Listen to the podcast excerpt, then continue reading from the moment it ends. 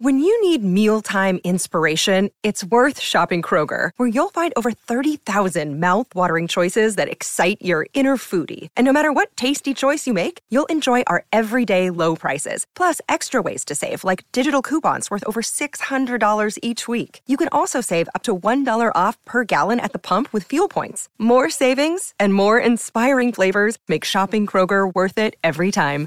Kroger, fresh for everyone. Fuel restrictions apply.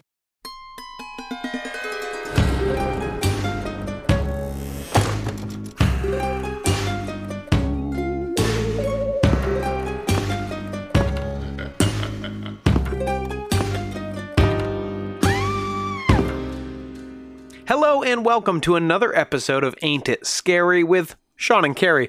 I'm the titular Sean, And I'm the very titular Carrie. and this show takes you inside the ooky, the spooky, the unbelievable, the unimaginable, the macabre, and the bizarre, and tries to find some answers and a few more adjectives. Yeah. Carrie, what do we got this week? What are we talking about? Uh, and why do you have that mischievous little smile on your face? Well, Sean, uh, I'm going to start with a question, as I am wont to do. you are wont to do that. I am so wont to do that.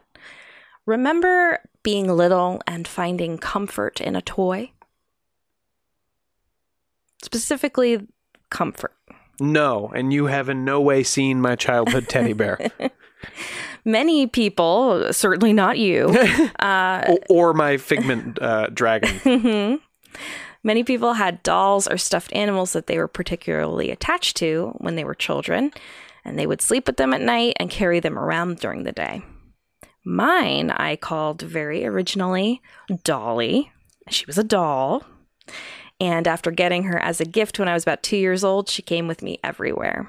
hmm There was even a time or two that a hotel had to mail her back to my parents because I'd m- forgotten her while on vacation. She had been twisted up in the sheets, and then my parents were always in a rush to like check out of a hotel. So, um, but she always found her way back to me, um, and I would have been heartbroken if I'd ever lost her for good. But somehow I just never did. So, Sean, She's looking a little threadbare, but well, still. Um, what was your comfort toy as a kid? Like if you had one. well, there was Figment. Mm-hmm. Uh, Figment, I believe only. I, I believe Figment originates in Epcot Center in Disney World. I believe so. Figment is from a ride um, about imagination that has uh, now Eric Idle in it. Uh, he didn't used to be in it. Now, I mean, he did it Oh, like sorry. a while ago, Oh, now it, this ride doesn't exist anymore. Uh, Oh.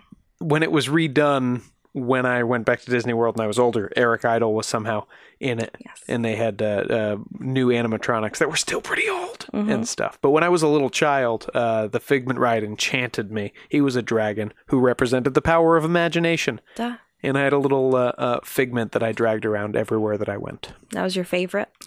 That was my favorite. I had a teddy bear named uh, creatively Tad E. Bear Um, that I built at uh, Basic Brown Bear Factory in in uh, San Diego. It was like a um, oh, she's a basic brown bear. it was a proto. Yeah, really judgy on the bears. Super. it was a proto uh, Build a Bear. No frills, just fucking bears. It was a slightly less shopping mall-y Build a Bear um, that existed back then when I was eight years old. and So I made myself a little teddy bear then. Uh, but but Figment was really the reigning champ. Yeah, so the concept of the comfort toy, like you had with Figment and I had with Dolly, and going back to that, especially the concept of a doll has been around for basically as long as we have historical evidence for people existing. The earliest dolls were made from whatever was available to our ancient ancestors, and this would be like clay, stone, wood, bone, wax, all different kinds of easy to gather materials. Sure, you'd make a little puppet. Archaeological evidence places dolls as the foremost candidate for the world's oldest known toy, with wooden paddle dolls being found in Egyptian tombs dating to as early as the 21st century BC. that is um that's a pretty old doll. What do you mean a paddle doll? Like they just put a couple eyes on a paddle? is it also the I think it was oldest? probably like a thin kind of. That has to rank pretty high among oldest paddles as well. Sure. Technically. You would think. Dolls with movable limbs and removable clothing that you could swap in and out date back to at least the year 200 BC. Greek dolls have been discovered that were made of clay and articulated at the hips and shoulders, and rag dolls have even existed since early Roman times, with examples of these being discovered dating back to 300 BC. What about real dolls? Oof. Wow. Not really you want. Now why why is the idea of dolls so um Creepy? yes, but also historic, Sean? why is it a seemingly instinctual thing for us humans to play with little versions of ourselves? I think for little children and especially little girls, I don't know if that's a cultural social thing or or just a, a natural biological social, you know what I mean? But kids and especially little girls emulate what their what they see their parents doing and what they see their mom doing might be uh, taking care of, ba- of babies, other babies, and uh, so they. It seems like the you know the adult thing to do would be having a little person of your own that you take care of, and so I think all kids want that immediately. Kids also love playing house.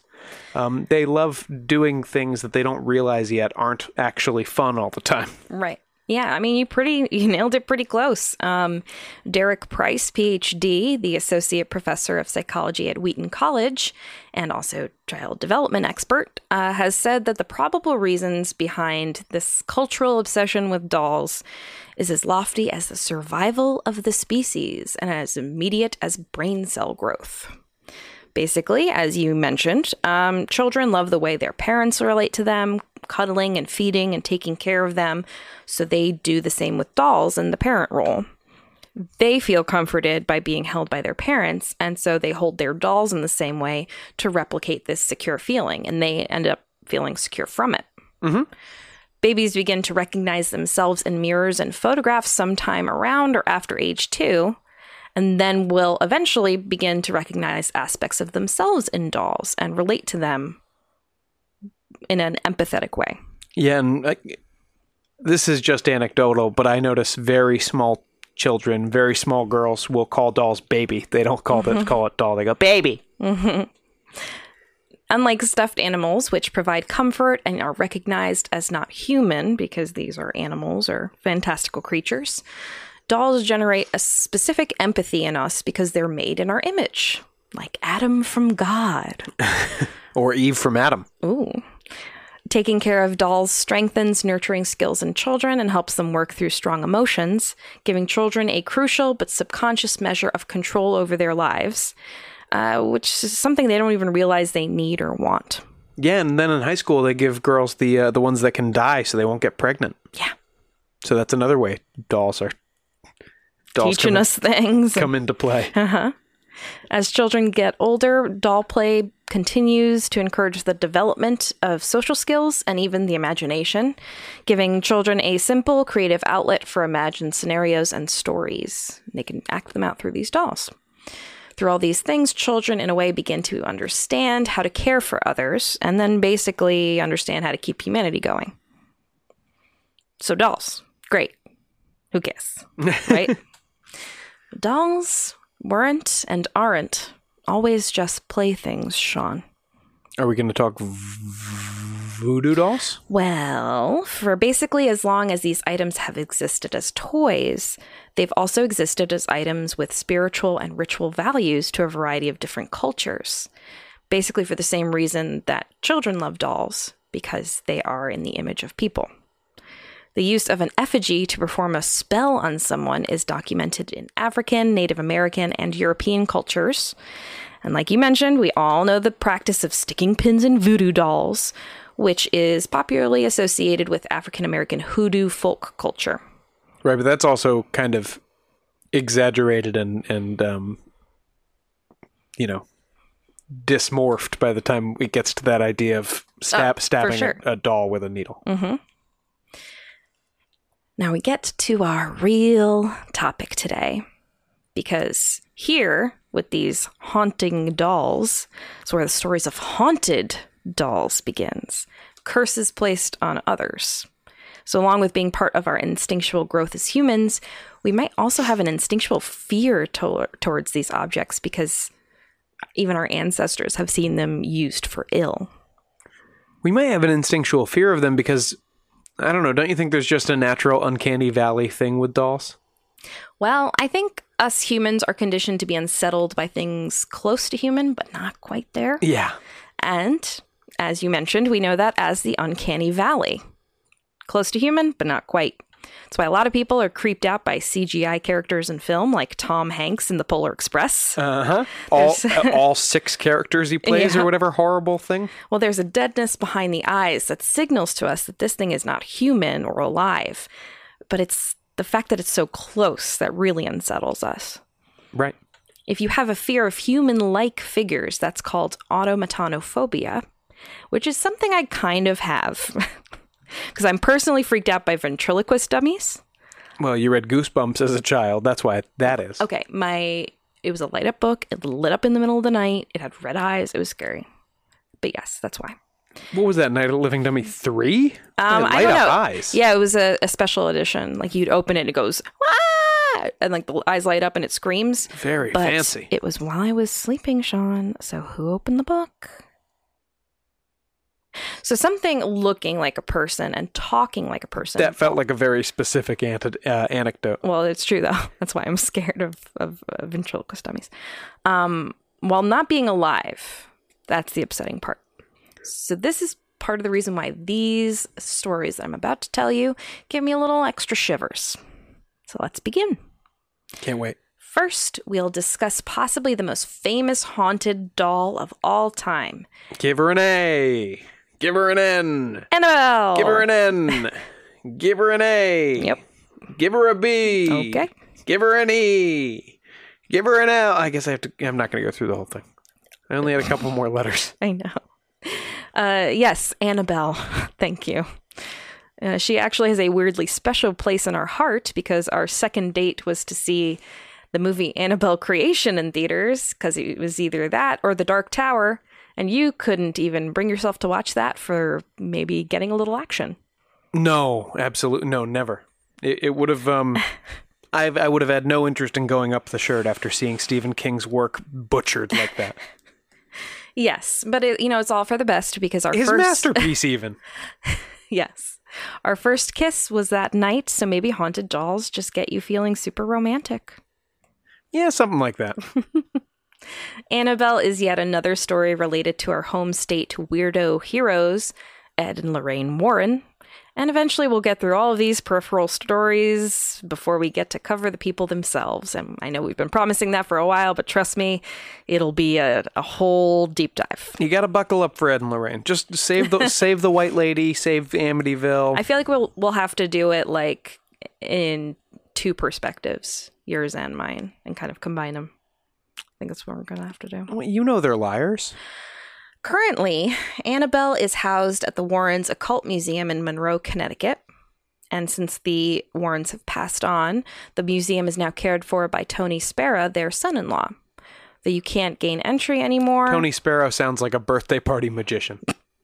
Spera, I stand corrected. He sounds like an Italian. he sounds like a bar mitzvah magician.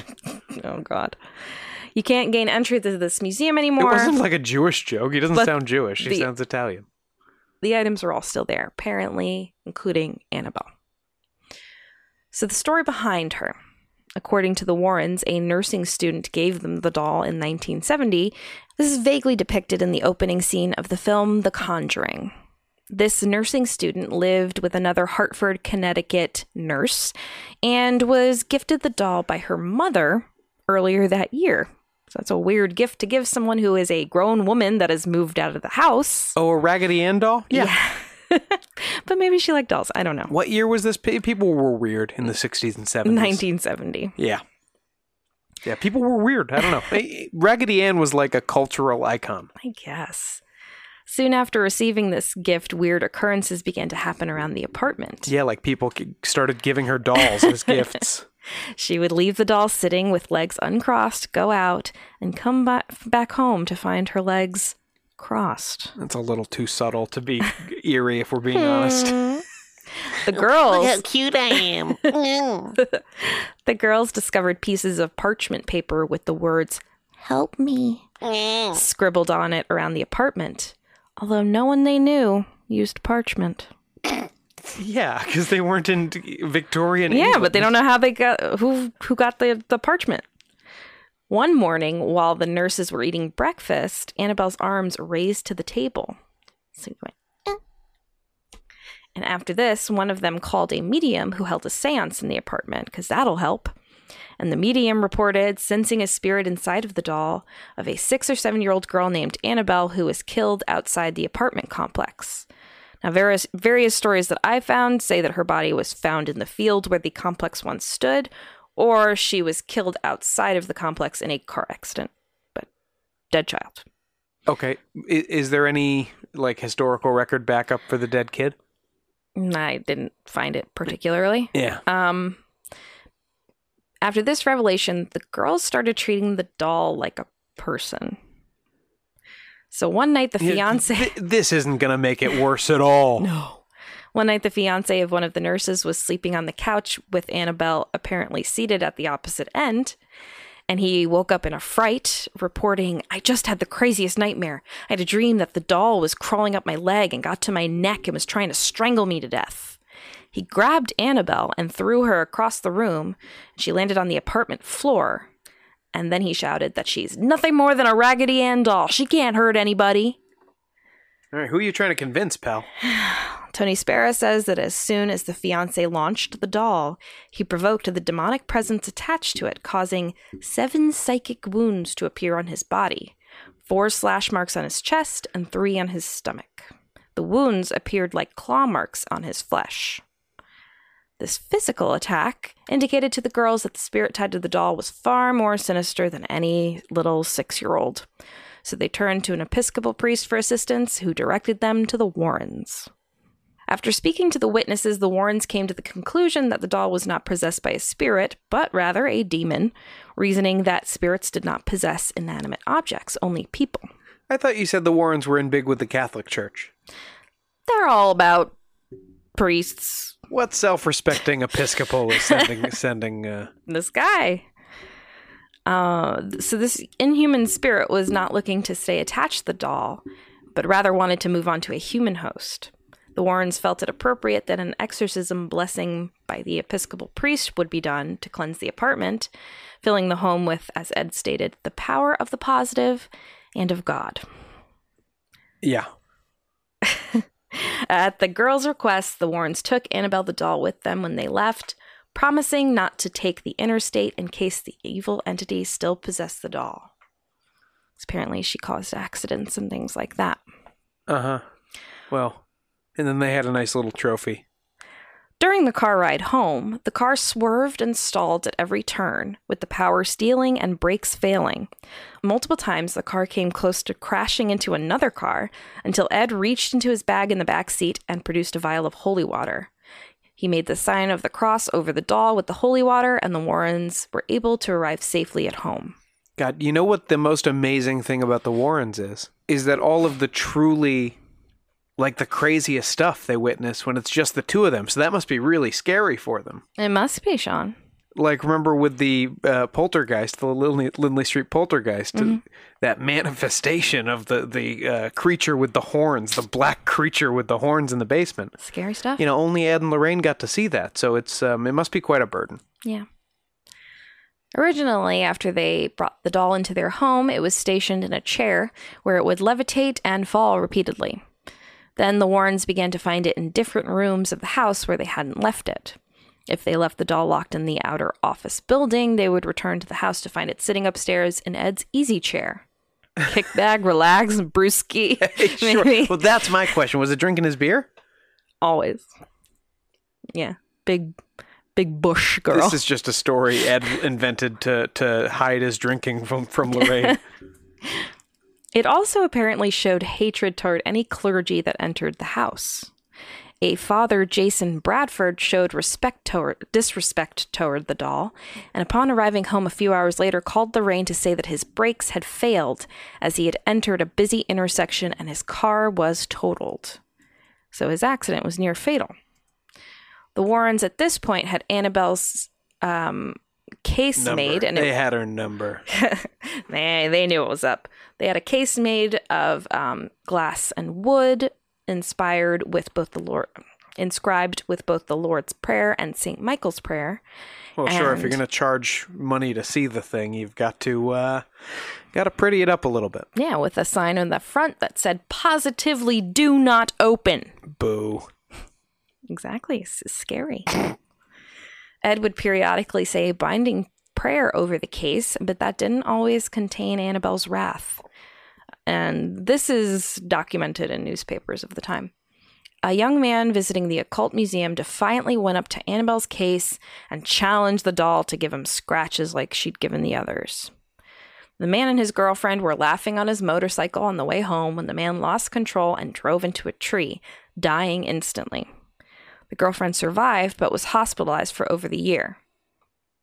When asked what happened, she said that they had been mocking the doll when her boyfriend suddenly lost control of the bike and crashed. So, just to be clear, no scratches then? Um, I mean, I'm sure there were scratches involved. There were also worse wounds involved. Yeah.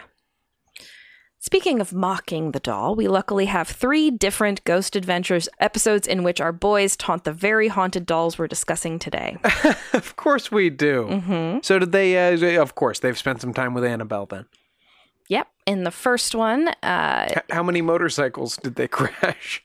well, in Zak Bagans' life or just in No, this I- episode? I don't mean before you start. I'm not trying. I'm not asking you to explain before the show started. Um, that's TBD.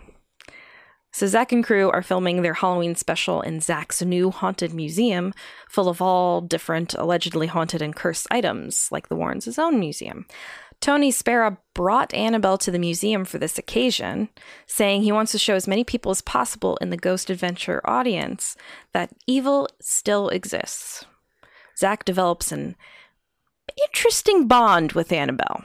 well, he's sensitive, don't you know? Yeah. I'll give you anything you want. Can I please just just hold her once? You are playing right into the hands of the demonic. She wants me to grab her, Tony. She wants me to. It's trying to tempt you, but you're stronger than that. But there was a moment there where I was sitting next to it, and it was just like I was connected to her. Of course. That whole moment, I felt nothing but goodness and just happiness and sadness. There was no evil. You're not alone, Zak. It is inside of you. You- So, as you heard, Zak was repeatedly warned not to touch Annabelle. Yes. So, what do you think he's going to do? Don't open under any circumstances. I think is on the box. He touches the doll. He does it. Yeah. Yeah. Don't touch the doll. Okay. Do not touch doll. Okay? Yeah. Because if you touch the doll, Zak, you're gonna be in spiritual danger. When I said that doll could flash it on somebody, it did. So, he touches her. And he ends up on the floor. And Tony Sparrow removes Annabelle from the room because he's pissed that Zak touched her.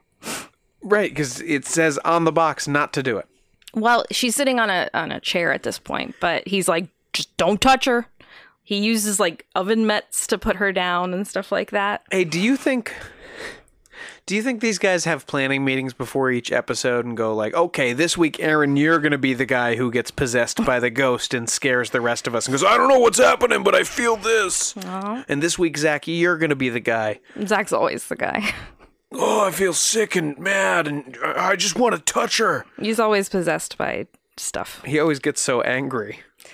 Funnily enough, some paranormal world drama began between Tony Spera and Zak Bagans after the episodes aired, with Tony publicly accusing Zak of fakery and Zak posting on Facebook that, among other annoyances, Tony also demanded first class air tickets only for he and Annabelle. I'm sure Annabelle would have been extra demonic if she had to fly coach. He demanded a first class air ticket for a demon, LMAO.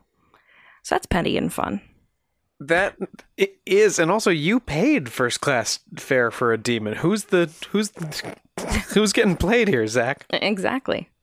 Zak reflected on the Mystery Science Theater style show he hosts with his crew, uh, Ghost Adventures Screaming Room, Right. that he still thinks the entity possessing Annabelle left the doll's body and is now roaming free in his haunted museum, increasing activity in the museum since then twofold. Yeah, that that Ghost Adventures Screaming Room show is uh Just them watching old episodes talking about them. the pandemic has borne some cursed fruit. That's all I'll say. One last funny story related to Annabelle comes from my own recent memory and, of course, Snopes. Back in August of last year, a rumor started to spread on social media that Annabelle had supposedly escaped from the Occult Museum in Monroe. Many of those who believed and spread the story commented that it made sense considering what a shit show the year 2020 had already been. like, of course, the demon doll escaped. Um, Tony Sparrow posted a video with Annabelle snug in her case to quell the fears of the general public, saying, Annabelle did not escape. Annabelle's alive. Well, I shouldn't say alive. Annabelle's here in all her infamous glory. She never left the museum. That was his exact words. The the whole Yes. alive, well, not alive. Very cute, Tony. So Snopes traced it back to a mistranslation of an interview with Annabelle actress, also named Annabelle Wallis, Ah. on a Chinese language social media site where, Where she explained that she had escaped from the Warrens Museum. she um she said something about running, like going for a run or something, and that was mistranslated as escaped. And then it was mistranslated that it was the doll Annabelle, not the actress Annabelle. so that's where people were getting their info. Um so in the end, it well, makes when I go for a run, I feel like I need to escape. right? I wouldn't I can't relate. Oh my god. It makes a lot of sense that this uh, funny little story captivated the public, and after three Annabelle movies, clearly it still does. As Lorraine Warren told USA Today, There are three of them? Which one did we see? the second, S- I think it was the second one. So yeah, there was, was another the one prequel after. one, but it was the second one. And you're not talking about the nun. That's a whole separate thing. It's a separate thing. boy, oh boy. As Lorraine Warren told USA Today, looks are deceiving. It's not what the doll looks like that makes it scary, it's what has been infused within the doll. Evil. And usually a fat check for Ed and Lorraine.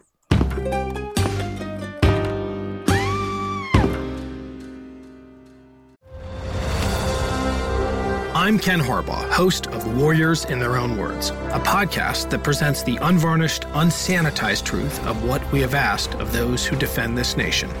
As a country, we need these stories more than ever. Stories from Americans who have borne the battle, including 30 year old remastered interviews with veterans from World War I recounting their time in the trenches of Europe, and with veterans from World War II, Korea, Vietnam, and from our most recent conflicts in Iraq, Afghanistan, and other battlefields Americans may never have heard of. Hear their stories by listening to Warriors in Their Own Words wherever you find podcasts. This podcast is sponsored by BetterHelp. Lots of things are a struggle right now. School, work, even something as simple as going to the grocery store, it could feel overwhelming. But one thing that shouldn't be overwhelming is accessing mental and emotional care. That's where BetterHelp comes in. BetterHelp is the leader in online counseling with over 4,000 licensed counselors on the site and over 500,000 people who have gotten counseling to date. The mission of BetterHelp is to make professional counseling accessible, affordable, and convenient, so anyone who struggles with life's challenges can get help anytime, anywhere. I've been using BetterHelp for the better part of this year, and honestly, I don't know how I would have gotten through 2020 without it. And, of course, Sean and Poe.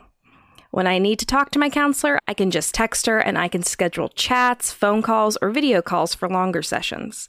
This means I have flexibility to set a session during the week, or during busy weeks, I can just shoot her a message here and there when I have time. Take control of your mental and emotional well being. BetterHelp is a great place to start. For 10% off your first month subscription of BetterHelp, go to our podcast link at www.betterhelp.com slash scary and see how good it can feel to push past the struggle and find hope in a new day. That's www.betterhelp.com slash A-I-N-T-I-T-S-C-A-R-Y for 10% off your first month of BetterHelp. Get professional counseling anytime, anywhere, because you deserve to be happy.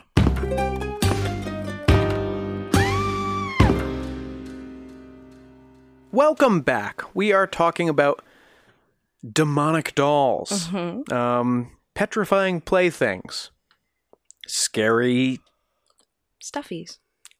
scary stuffies. and uh, uh, Carrie, we covered the, the the heaviest hitter in the first half of this podcast with Annabelle. What do we got next? Well, she might be the most famous, but I encourage our listeners to first go look up a picture of Robert the doll before we get into this next story Don't care for the name. because it's important context. So just add to that, uh, this thing is creepy.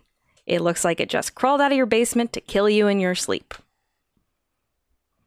Yep. Once again, this looks like a doll that was made by that lady who touched up the Jesus painting in uh, Spain. Mm-hmm. It's it's creepy. It's definitely eerie looking. It, the sailor suit doesn't help. No, just makes it worse. Uh, also, maybe the worst part is how pristine the sailor suit is. Pristine. The doll itself looks like it's been eaten by worms. hmm So maybe it's the sailor suit that's haunted. Yeah, could be. Also, the, the the book cover for The Curse of Robert. Not great. This story begins with a boy. Robert Eugene Otto was born to a prominent family in Key West, Florida. Good old Key West from Oh. our uh, Count von Cosel and his Mummy Bride episode. Yes. So strange place already. We, we know that. A great lover of women, Count von Cosel. Woman. He was born to this Ex-woman. fam- still still a woman technically in the year 1900 when he was young around 1904 to 1908 not quite sure otto was given a doll as a gift. Now there are disputes as to the actual origin of the doll. The, the favorite story seems to be that the family's maid gave him this strange straw-filled doll maybe for his birthday but others say that Otto's grandfather purchased the doll in Germany for him, and it was manufactured by the Stoif company. I think it's Stoif, um, which also helped create the classic teddy bear that we know and love. And it's full full of straw, you say? Yep. What kind of fabric is its face made of? Because it's again Hell, just the devil. full of weird acne holes, like doll doll-knee. Yeah, it's almost like cork. I don't know. So these two origin stories are actually very interesting. Um, the first goes into detail that the Otto family mistreated the servants and maids that cared. You're cared gonna say mistreated the doll. Well, It's like why? hold on. Uh, the maids that cared for their large manor house, which is now known as the artist's house, and one maid was caught using voodoo and fired, but not before giving the doll to young Robert. And our, of course, she had already cursed the doll. Of course. Duh. Now, if you find the grandfather story, Cursed the doll in revenge for the firing that hadn't happened yet. I think she was fired. She's like, you know, get your things, and then she's like, well, take this doll. Let me curse this doll real quick. yeah. You know how you're constantly accepting presents on behalf of your children from recently fired staff. I mean, it could have gone either way, probably. She was using voodoo either way. If you find the grandfather story more plausible, that's um, even weird as well because it's thought that the doll was never actually intended to be a doll, like a playing doll. That if it was made by Stouf, it was manufactured to actually be part of a clown or jester window or shopping display. So That's wor- somehow makes it worse Yeah. and creepier. yeah, so no wonder the thing is so creepy looking. Yeah. No matter how he got it, though, Robert Eugene Otto became quickly obsessed with this doll. And I can't emphasize, he was obsessed. The boy was. Yes. He took the doll everywhere with him, which wasn't necessarily easy because it was 40 inches tall. So it wasn't like It was just a my little- size Barbie. Yeah. I think those were 42 inches. Yeah, I had one. Yeah. It, it was my height. So just imagine carrying that around. Uh, it's bizarre. And he gave the doll his first name, Robert, and took the name Eugene or Gene instead. And I've heard over time that he did this because Robert was, quote, the doll's name. So he had to go by his middle name. How old was Gene? Um, he was still in single digits when he got the doll. Okay. either 1904 to 1908, um, and he was born in 1900. So this is just run of the mill creepy kid to me. Sure. But the Otto family and their servants would often hear Gene in his bedroom having a conversation in a having a conversation with a completely different voice. Yeah, I hear you do that all the time when you're talking to the dog in the other room. No, it was like a different voice would respond to him. Yeah. I never I never say, "Well, mommy, I would like some snacks." It's more I, like, I want you to listen. "Did you want a snack?" And then silence, and then I get him a snack. Anyway, loud, violent commotions would be heard coming from Gene's bedroom on an almost nightly basis, with furniture being overturned and toys ripped apart. When a parent would come to see what was going on, Gene would be cowering, huddled on his bed in fear. He only ever had one response as to what had happened Robert did it. The Ottos didn't quite believe a doll could have done all this, yes. but sometimes they would hear an eerie disembodied giggling around the house, and some passersby outside of the house claimed to see a small doll moving from window to window. If household items turned up missing, Gene blamed Robert. Something found broken, it was Robert. Due to the escalating issues with Gene and his attachment to Robert, the doll was eventually moved to the attic where it remained for several years. It's like how we can't trust Poe with a ball. Mm-hmm. Just like that. Out of sight, out of mind, right? Sure. Now he won't drop Robert the doll behind the couch anymore and bark until I have to goddamn get up and go get it. Yep, that's what we're talking about. The Ottos apparently said they heard Robert moving around the attic area frequently and giggling in the middle of the night when there was no one else up there. So Sure. that's great. Gene moved away from Key West to study at the Academy of Fine Arts in Chicago and traveled overseas to study and paint in Paris. It was there he met his wife, Annette Parker. Annette was a brilliant pianist that had once even given a command performance for the King of England. So she was a fancy lady. Wow. They married in May of 1930, and after Annette finished her studies abroad, they moved back stateside, living in New York for a few years. But then, when Gene's mother became ill, he brought Annette back to Key West to live and take care of her. Now, both of Gene's parents eventually passed on, and Gene inherited the house. And at this point, he rediscovered Robert squirreled away in the attic. With Robert re entering the picture, Gene's seemingly normal life of art and family turned upside down. What? Annette hated Robert. Yeah, of course she did. He's horrible. Guys, listeners, go online and yeah, Google he looks like Robert a potato as a doll. Like it's creepy. He's horrible. He's uh, uh, it looks like a But wait, let's let's not disparage Robert too much for reasons I'll go A into. potato and a chimpanzee had a love affair. let's not disparage him too much for reasons I'll go into. He's also holding a creepy dog. Go ahead. She found the doll creepy and tried to banish it back to the attic, but Robert didn't take kindly to this because Gene said he requested the turret room of the house so he could have a room with a view of the street. Her adult husband told, her this. Yes. School children and almost anyone walking past the property would say that they often saw the doll disappear from sight before appearing again before their eyes. Oh, so she went along with this. I don't think she had a choice. Many people avoided the house entirely so they could avoid seeing Robert. Gene ended up spending And, most of and w- when when they see the the doll appearing and disappearing in the window, there is a grown man behind that window holding it up and going. well, they didn't see the the grown man. No, I know, but he's behind the windowsill This allegedly. in his short pants. Gene ended up spending most of his time in the turret room with Robert, painting and talking to the doll until his death in 1974, with, of course, Robert by his side. Anne later said, in the months preceding his death and as his health failed, he spent most of his time talking to Robert. After Gene's death, Anne immediately moved out of the house, and it was soon purchased by a Myrtle Reuter, not uh, related to our friend Tara, I don't think. Is she related to our friend Roto? Myrtle rebranded it as the artist's house and uh, basically just gave a nod to Gene's talents and local popularity. She didn't like the ring of the creepy doll guy's house. Well, she might not have realized that the house came with Robert too, because Anne wanted nothing to do with it and left him in the attic when uh, she sold the house. Robert apparently was still up to his old tricks even after Gene's death, because people would hear little footsteps coming from the attic room above. Oh no.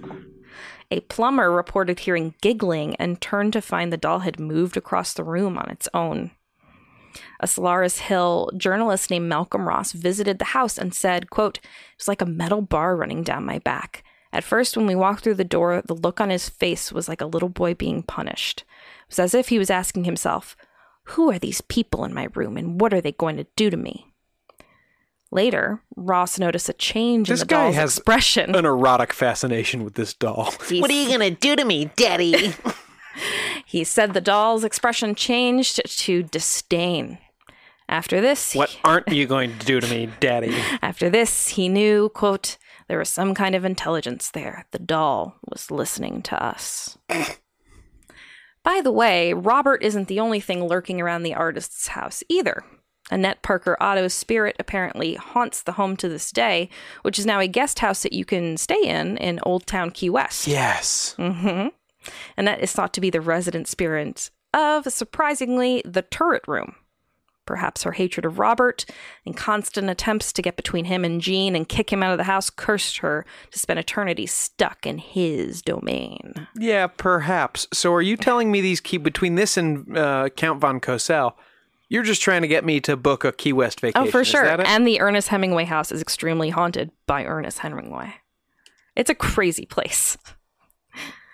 So, um, Myrtle Reuter brought Robert along when she moved out six years later. So she liked him, I guess. And in 1994, donated Robert to the Fort East Martello Museum, claiming he, quote, moved around the house on his own and was haunted. Myrtle died just a few months later, but Robert's activity at the museum continued. Staff at the museum noticed once Robert was put on display that cameras and electronic devices would malfunction in his presence. Hmm. Apparently, Robert doesn't appreciate when tourists take pictures of him without his permission. And people who disregard this rule or disrespect Robert soon experience misfortune, which is why I think he sh- we should say he's very handsome and cute. oh my gosh. He is. That must be why there's not hundreds of thousands of pictures of him on, on a Google image search. And much like Annabelle, this misfortune um, occurs in the form of traffic accidents a lot of the time. Not long after he became an exhibit, letters began arriving from previous visitors apologizing to the doll for their disrespectful behavior and begging forgiveness. You can even find news clippings about the people's reported experiences, like one titled, Woman Blames Fight on Robert the Doll in the Key West Citizen. Hey, people have been blaming things on Robert the Doll for Robert the Doll's whole life. These letters are posted all around Robert's exhibit, which and it takes up the whole back wall of the exhibit room behind the bla- the glass box he's contained in, which apparently he can exit by himself when the museum is closed for the night. what? Some people even leave offerings for Robert, asking for forgiveness, or maybe to even get a jump on a possible curse. These offerings have included mints, sweets, money, and occasionally marijuana joints. He's a child. It's completely inappropriate, says Cori Convertito, the museum curator. We are still a museum. Corey's a fucking bummer, dude. And by the way, his uh, his creepy outfit is one of Gene's uh, childhood sailor suits. Oh, so it makes it worse. worse. Yeah. There are many ghostly stories about Robert since his time began at the museum. A few years ago, David L. Sloan says, a woman on a trolley tour to the museum had had a few drinks and was being disrespectful towards Robert. The doll proceeded to throw his lion stuffy at the wall of the case toward the woman, and the whole tour group apparently saw it. That's supposed to be a lion? I guess. It looks like a deranged corgi. Well, some claim Robert's gaze follows them around the room when they visit his exhibit, with him either moving just his eyes or even his whole head. Oh, bull ploppy. His eyes are black circles. Bonnie Randolph, in an interview with Zak Bagans, told of being party to another tourist mocking Robert and taking a picture of the doll without asking. In the week following the disrespectful incident, Bonnie was involved in two different car accidents and broke her neck falling down a set of stairs. Bonnie sounds clumsy. I've seen it. Look how casual he is. Yeah, he's chilling. Put, putting his feet up. As David L. Sloan said, there's no denying the experience these people are having. So Robert's having an effect on them. Whether it's a psychological effect or a ghostly effect, I'm not the one to say.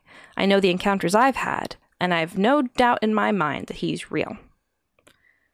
Robert himself inspired the Child's Play movie franchise, which is possibly his longest lasting legacy. And that in turn inspired Night of the Living Dummy, which in turn inspired Caroline to be afraid of dolls. And there we, mm, the end. We're done.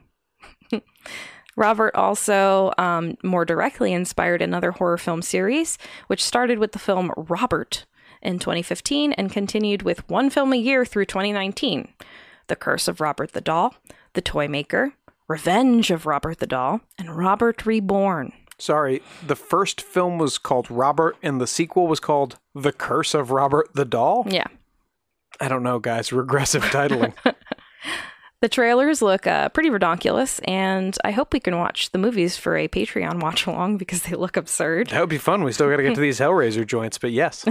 I mean, visually, I actually find the real Robert the Doll creepier than the scary mu- movie version. It would be hard to improve upon this design, Yeah. truly. But even the Raggedy Ann version of Annabelle is creepier than the Conjuring version, which is like very purposefully creepy. Yeah, but Raggedy Ann is copyrighted. I, I, right. doubt- I, well, doubt, that, that's why they had to do that. Yeah. I doubt this horrible thing. No. The uh, the blankness of Robert's expression allows us to project all sorts of things onto it, and it's this expression or lack thereof um, that's the greatest reminder that this is not something living or human. I wonder if Gene was projecting anything onto it. You think projecting much? Robert's even become No, I mean like his own urine and feces. ew, ew. He was just a maniac. Ugh. Robert's even become a bit of a social media influencer with verified YouTubers like Jesse V making videos like, I hope you never meet Robert the doll. So. What kind of endorsements he getting?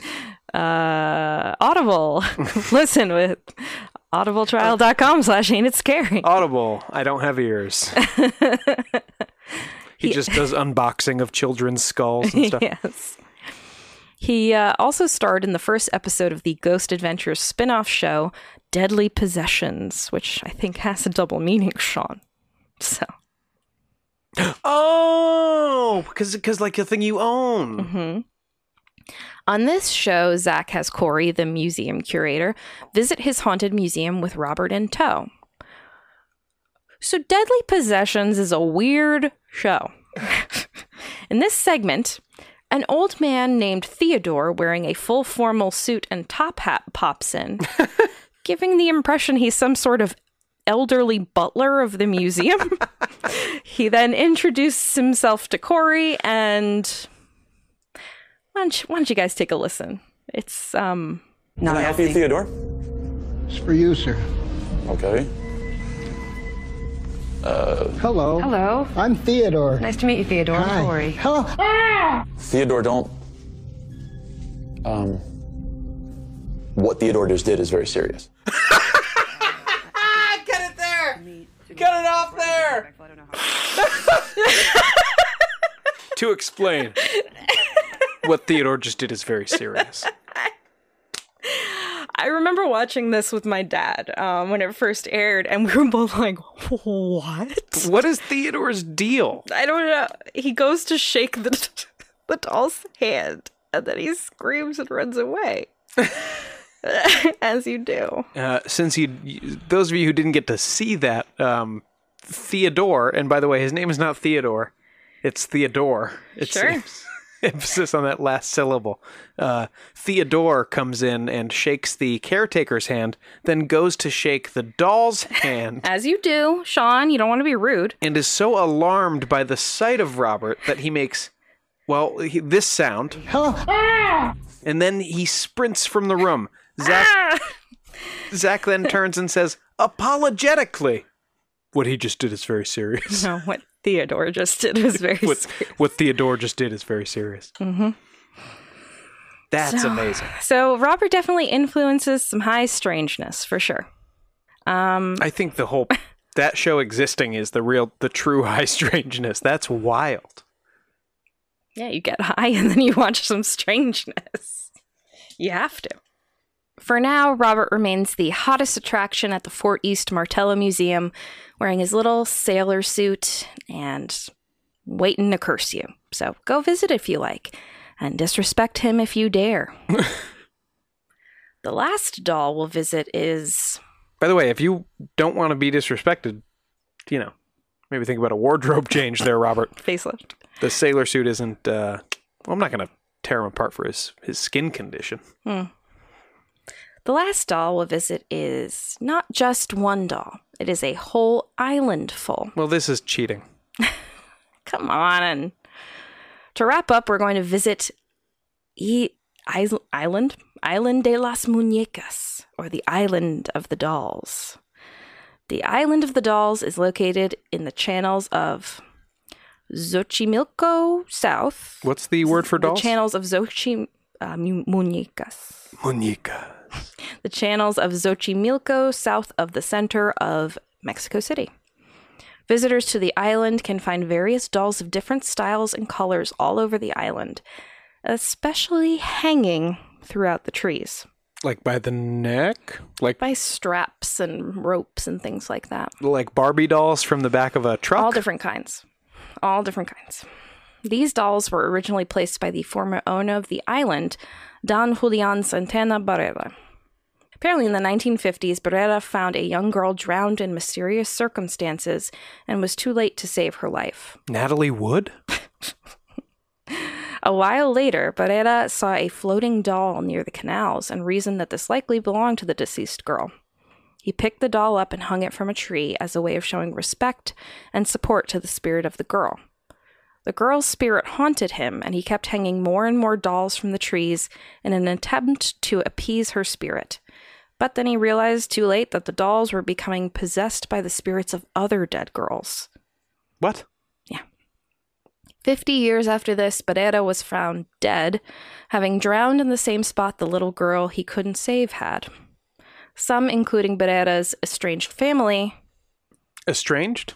mhm, questioned whether he, the drowned girl ever existed in the first place. But one thing was certainly true Barrera devoted the rest of his life to her memory, real or not. Oh, it's like uh, the Tonka truck uh, tree. Just like that. Very simple because the Tonka truck uh, drowned down in Wilton, Connecticut, and so there's a uh, somebody put Tonka trucks all over a tree in its honor. Sure. Nowadays, the island, which is more like a floating garden covered in water lilies, has become a tourist destination for those appreciating natural beauty and, well, hauntings. it's the largest doll collection in the world, according to the Guinness Book of Records. And some visitors to the island place offerings around Barrera's favorite doll, which he named Augustinita, in, Augustinita. Mhm, in the hope that they will receive miracles and blessings. Well, this is a much less creepy uh, uh, doll. I thought the Island of the Dolls would be the well, creepiest story. It doesn't look great. It's creepy. They're all like rotted dolls hanging from the trees. So that's creepy.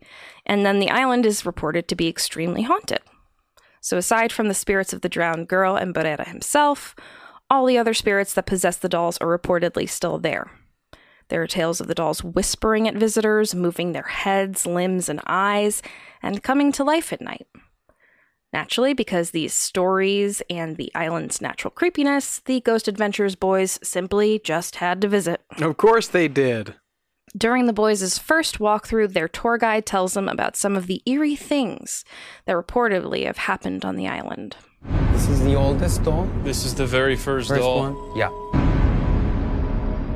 This one here, this one here, this one here. What about them? It they move. He have seen When? them How much? A lot. También se mueve como cosas. They all move in a very particular way. It's not like they move just one arm or one eye. It's like the whole body, you know. There's one doll that makes this like crying sound, like she had batteries. That's creepy. Wow, they move like the whole body, not just one eye or one arm. Mhm. Almost like the air is moving them or something. You know? Like the, The air, air itself. of possession. Like, wouldn't it be creepier if a doll just moved one eye? Uh, yeah. Probably. That would be your movie special effect. Would be one eye following. Uh, later, the creepy factor increases just as the boys set up a camera in the quote, possessed doll shed, which is something I want in our future home. Well, that's where you're going to set up the camera to catch something creepy. Is the possessed doll shed? Mm-hmm. Ready? Ready? No, I'm not ready for this. Oh! Whoa! Bro! Come here! Oh my god. Oh my god. One of them's laughing. Oh my god. Oh my god, bro. Holy So, I mean, that was undeniably the sound of a child's laughter. yeah, one of the dolls started um, just over and over giggling at them. Oh, okay. hmm So yeah, that's a big nope from me. I mean, I don't care if you, I don't care if you believe in like hauntings or possessions or whatever, but creepy dolls laughing in the middle of the night in the dark in the woods is a no. Sure, it would I would definitely be- prefer it not happen to yeah, me. yeah, sure. It'd be creepy if I was there. Um, still, though, you totally want to go to the island of the dolls, right? Sure. And if any of our listeners would like to visit the Isla de las Muñecas and the Possessed Doll Shed, you can book your own uh, go- boat tour and take a nice little trip there. Fantastic. I mean, I'm in. Where is this again? This is Mexico. hmm So that's it for right now on haunted dolls. But I'm uh, sure that if any any news relating to haunted dolls comes up, I'll be the first to tell you guys. So uh, yeah, what do you think, Sean? I think I'm booking a trip to Key West so we can go visit Robert. Hell yeah, my boy. Mm-hmm. But don't insult him, please. Oh, Carrie, he looks like a chimp stuffed with hay. Don't tell him that. With acne.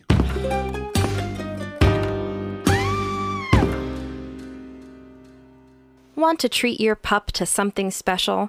When you visit www.barkbox.com slash ain't you can receive a free month added to your plan when you sign up for a 6 or 12 month subscription.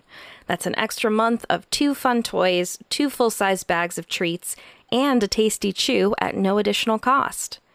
Recent box themes have included Home Alone, Liquor Treat, and A Night at the Squeakeasy. Poe loves trying out new toys and treats, and he was psyched to get a bark box. Your pup will be too. So sign up at www.barkbox.com slash ain't it scary for a free month added to any 6 or 12 month subscription. That's barkbox.com slash A-I-N-T-I-T-S-C-A-R-Y. Give your furry friends something to bark about. Barkbox. Carrie purchased. Poe approved.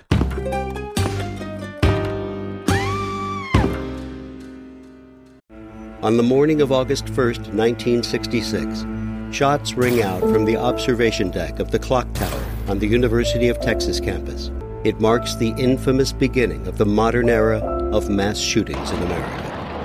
You're listening to Stop the Killing podcast. Join us as we take you behind the crime scene tape to explain global mass shootings and mass attacks. I'm Sarah Ferris, but more importantly, this is Katherine Schweit, the former head of the FBI's active shooter program. I spent five years as the FBI's top executive looking for answers to the mass shooting crisis. I've been at the shooting scenes, I've traced heroic acts of bravery, and I've sat silently and listened to the heart wrenching stories from survivors. Amongst this horror, there is hope. We all hold the key to stop the killing. You just need to know how to unlock the door. Download Stop the Killing and be part of the solution. Search Stop the Killing on Apple, Spotify, and all the usual suspects.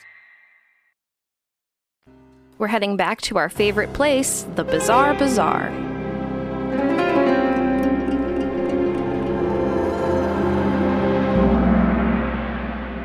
Making the rounds in the news this past week is the possibility that science has finally solved the mystery of the Dyatlov Pass incident. The, the sorry? The Dyatlov Pass incident. Oh, okay. Of course. Never mind. I've heard all I need to. In short, this is a 1959 event where nine people headed into snowy Russian wilderness to hike and were never heard from again, and their bodies were found weeks later in bizarre shape, some in a baffling state of undress. Some of their skulls and chests had been smashed open, others had eyes missing, and one lacked a tongue. Well, you would think animals ate them, right? Well, it's been a mystery ever since what exactly happened to the Dyatlov Pass hikers. Some of these things might have been animals after the fact, but it doesn't seem like anyone died from an animal attack. Yeah, they probably died from hypothermia. That's why they took their clothes off. Do you. Stop. Some theories have included aliens, Yeti, military tests, weather anomalies, murder, and more. Murder by what? Just murder, Sean. Murder by nudity. Russian authorities stated in 2019 they believe the deaths were all due to an avalanche. Some scientists felt that this didn't explain all of the strangeness around the incident and kept on searching for an answer. Johan Gaume, head of the Snow Avalanche Simulation Laboratory at EPFL in Switzerland, cool gig, very specific gig, told National Geographic that he was inspired by how well the movement of snow was depicted in the 2013 Disney movie Frozen. okay. And he asked its animators how they pulled this off. He then modified the film's snow animation code for his own avalanche simulation models with the intention of simulating the impacts that avalanches would have on the human body. So a little darker than Elsa saying, let it go. Uh, he's trying to rough up some corpses. He came to the conclusion that slabs of fast moving snow could have absolutely caused the blunt force trauma injuries experienced by the hikers. Now, what happened after the avalanche is speculation, but the current thinking is that, hurt but still alive, the team cut themselves out of the tent and ran toward the tree line a mile or so down slope. It's likely that the more uh, able bodied survivors dragged the injured out of the smothered shelter Hmm. in an attempt to rescue them. But most of the group died of hypothermia, and others may have succumbed to their injuries. So they probably didn't die from the first impact of the am- avalanche, um, but they died soon after. Gaume thinks the explanation his team presented is far too straightforward for public tastes, however. yeah. People don't want it to be an avalanche, it's too normal. Conspiracy theories surrounding the Dya- Dyatlov Pass incident will likely stick around well into the future. Of course, because there's no one, anything where there's no survivors, right? There's no one to go like, I saw this happen. Um, so there's always going to be that. Um, yeah, but that uh, that's not such a crazy thing. like you know, a, a small number of people walk into dangerous wilderness and then they die. Mhm. You don't always need something crazy to explain that. I think if this was um, an avalanche of this size, it would have been a freak event that hasn't occurred since uh, in this area. Sure, because all the snow already fell that time. now you can get continuous avalanches, especially in global warming times, Sean. Um, so this would have been a very rare event either way. But uh, yeah. Interesting. Mm-hmm. You know what else is rare? Aliens. Silence.